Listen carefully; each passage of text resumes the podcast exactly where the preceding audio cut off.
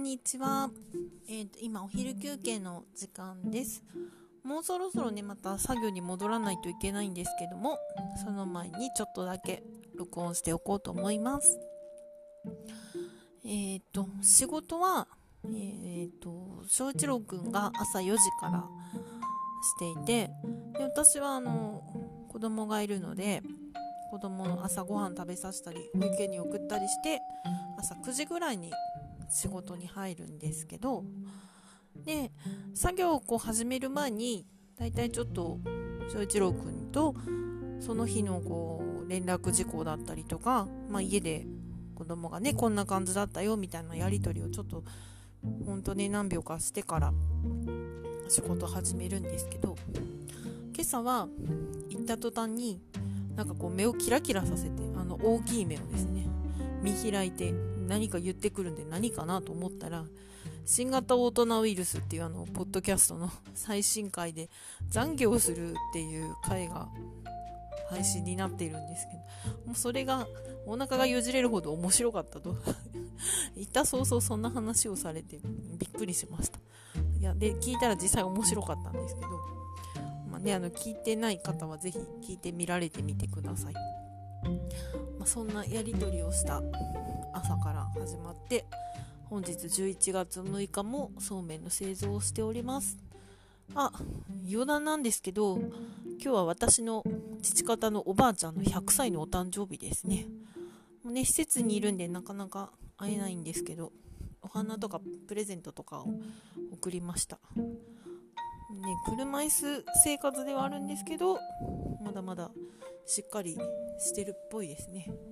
会いに行きたいんですけどね、どうしてるかなと思ってます。さてあと近況としましては、最近ハンドブレンダーをとうとう買ってもらいました。これでね、母の介護食を作るのが大変はかどります。もうね、やっぱすり鉢とすりこぎではどうしても限界があって、この間ついに買ってもらいました。離乳食を作ってる時にもハンドブレンダー欲しくて、なんか買いたいなっていう話をしてたんですけど、なんかこう買ってもらえずに終わって、でそれをちょっと密かに根に持ってたんですが、今回ね結構なんか性能が良さげなのを買ってもらえたので、よしとします本当にこれで介護食だけじゃなくて普段の料理でもね、なんか使えるんじゃないかなって、玉ねぎのみじん切りとかもねできそうな感じなので、いいなと思ってます。やっぱね、離乳食はこう最初はねこうペースト状からだんだんつぶつぶになってっていうことで段階を踏んで、最終的にはこう大人とほぼ変わらないような普通の食事になっていくっていうとこで、ゴールがね見えてるわけなんですけども、介護食の方はですね、母が食べる限りはずっと作り続けるわけなので、このハンドブレンダーさんがあるということは大変心強いわけなんです。